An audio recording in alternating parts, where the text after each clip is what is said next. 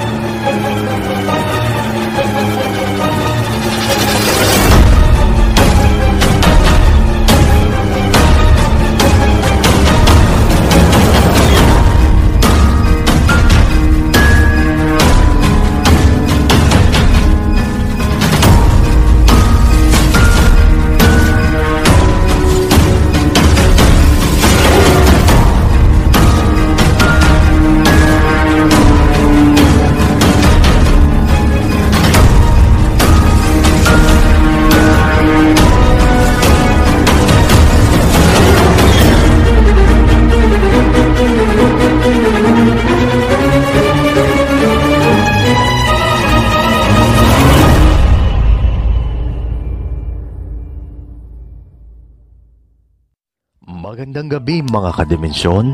Ako nga pala ang inyong lingkod na si Reaper. At ako naman si Nightbot. Kami ay maghahatid sa inyo ng kwentong katatakutan at kababalaghan. Mga bagay na hindi maipaliwanag, mga misteryong nais natin hanapan ng kasagutan. Tunghayan natin ang kwento sa gabing ito. Mag-ingat ka sa iyong paligid. Huwag kang pupunta sa dilim. Baka hindi mo na namamalayan. Tinatahak mo na pala ang daan patungo sa misteryong daanan. Halika at buksan natin ang pinto patungo sa Dimensyon. Nang takip silim.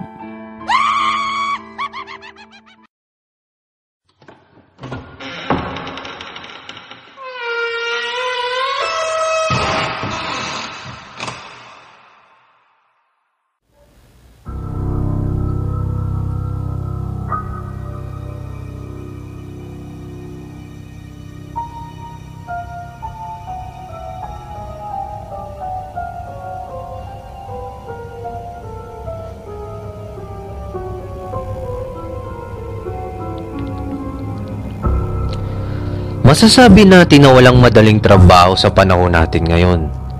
Tulad sa ating mga Pilipino, hindi tayo mapili. Basta may mapagkakakitaan lang ay ayos na. Kahit sobrang hirap, tayo ay matiisin. Pero paano kung maranasan mo ang kababalagan sa isang kondo na iyong pinagtatrabahuan? Magiging matiisin ka pa kaya at kayanin ng hirap na malabangungot ng mga pangyayari? Halika at saksiyan natin ang kwento ng ating kadimensyon. Dito sa dimensyon ng takip silim, True Terror Stories sa pamagat na babaeng nakaupo sa kwarto.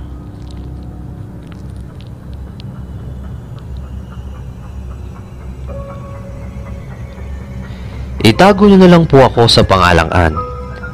Tinawagan ako ng manager ko dati sa housekeeping. Year 2012, maglilinis daw kami ng bagong gawang kondo somewhere in Cubao. Six cleaners kami, kanya-kanya ng floors. Fifth floor sa akin. Merong 6 to 8 rooms na wala pang kahit na anong gamit.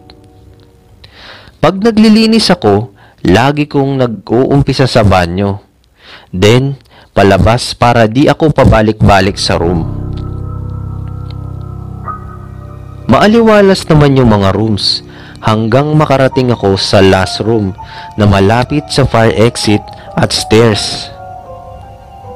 Pagpasok pa lang, something is weird na agad. Napakatahimik ng room na to. As in, kahit yung halo-halong ingay sa paligid, eh wala talaga akong marinig.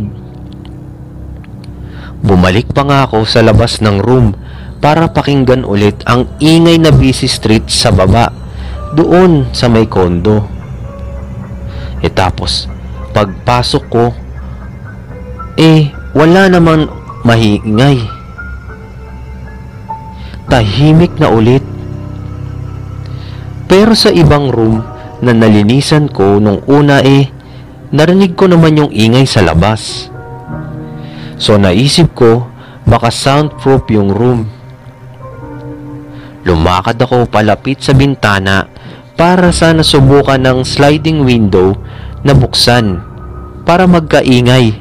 Kaso ayaw mabuksan, nakastak ata. Di ko na pinilit at nag-umpisa na akong maglinis. After ko maglinis sa banyo, eh sa kwarto naman ako pumunta. Pagtapos ko nang marinig ang drip na sound, tunog ng liquid na paisa-isang tumutulo sa sahig, tumayo ako at sinundan ko yung tunog. Thinking na baka nagalaw ko yung gripo sa banyo, kaya ganon yung nangyari. Pagsilip ko sa banyo, eh wala naman akong nakitang basa or basa na sahig sa CR. At naka-off naman yung gripo. Tumalikod na ako para bumalik sa ginagawa ko. Di pa ako nakakalayo ng CR nang may narinig akong sit-sit. Dito na ako unting-unting nangangatog. Kasi iba na talaga to. Solo lang ako at higit sa lahat, galing sa banyo ang sit-sit. I force myself na lumingon para makita kung sino ang sumitsit sa akin. Pagharap ko, may babaeng nakaupo sa sahig habang yakap niya ang mga binti niya at nakayuko. Inugoy-ugoy niya ng pabalik-balik ang katawan niya. No clothes at all. Lahat ng buhok ko nga na yon ay nananayo at naninindig. Yung pangatal-ngatal ng katawan ko at ang pakiramdam na lumalaki yung ulo ko, lahat yun sabay-sabay na nagaganap. I was saying prayers in my head habang tinititigan ko siya.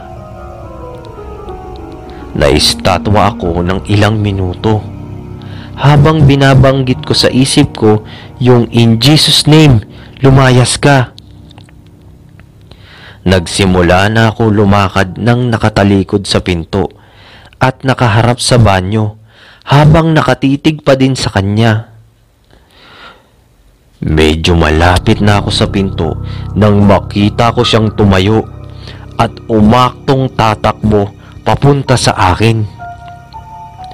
Buti na lang nakalabas at nasara ko agad yung pinto. Nagmumura akong tumatakbo pababa sa hagdan sa fire exit. Sa sobrang takot ko, nakalimutan kong may elevator sa lugar na yon at di ko na din tinapos yung paglilinis ko. Yung putla ko at pananayo ng buhok ko sa braso yung nakita ng mga kasama ko. Muntik pa akong bumagsak sa harap nila sa sobrang panlalambot ng tuhod ko nun. Inusisa ako kung anong nangyari. Tinanong nila ako kung bakit ganun ang nangyari sa mukha ko. Sinabi ko naman ng pautol-utal at di pa nawawala ang panlalaki ng ulo ko nung lumabas yung guard galing sa elevator. Nakita niya na takot na takot ako. At may pagkagulat. Sabay sabi sa akin, Oh, bilis mo naman. Bilis mo naman makababa. Kakaiwan ko lang sa'yo sa fifth floor ah. Sabi mo, ayusin mo lang mga gamit mo tapos bababa ka na din. Naiyak na ako dito nung marinig ko ang mga sinabi ng guard na to sa akin. Sabi ko sa kanya na hindi ako yun. Diyos ko, yung kabog ng dibdib ko noon oras na yon, grabe, as in naririnig ko talaga. Lahat sila ay nagulantang sa nangyari na yun. Kaya pinababa na lahat ng manager namin yung iba pa at pinadaan sa kanila yung mga gamit na naiwan ko. Pagbaba nila, lahat sila medyo tulala kasi after daw nilang kunin yung mga gamit ko sa kwartong nilinisan ko, hindi daw sila nakakalayo nang makarinig daw sila ng sitsit galing dun sa dulong room. Paglingon daw nila, nakita nila ang isang aninong nakatayo sa harap ng pinto at may hawak na basahan kaya takbuhan daw sila sa elevator. Hindi pa nila alam that time yung nangyari sa akin. Kaya nung ikinuwento na ng manager namin, e eh nagkaayaan na talagang umuwi at i-cancel na lang ang ibang araw at dapat na maglilinis pa kami doon. Wala namang nakwentong kakaiba yung caretaker ng kondo sa amin na may ganun daw doon. Ito na din yung reason kung bakit ako nag-resign kasi hanggang panaginip nakikita ko pa rin yung babae.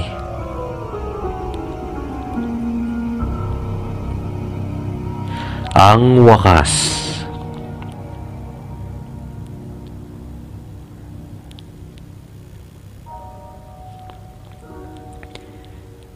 Sa mundong ibabaw, marami tayong mga bagay na lubos na hindi maintindihan. Mga krimen na hindi pa nare-resolba ng tuluyan mga sekretong pagpatay na naibaon sa limot ng panghabang buhay. Pagpaparamdam ng mga espiritong ligaw na nais makamit ang katarungan. Malay mo, nasa paligid mo na ang mga ito at nag-aantay lang na tulungan mo sila. O di kaya sadyang gusto ka lang nila patayin sa sindak. Kung nais mong magpadala ng iyong kwentong may hindi maipaliwanag na pangyayari, nakakakilabot, puno ng misteryo at kababalagan, ay maaari mong ishare ang kwento mo kadimensyon.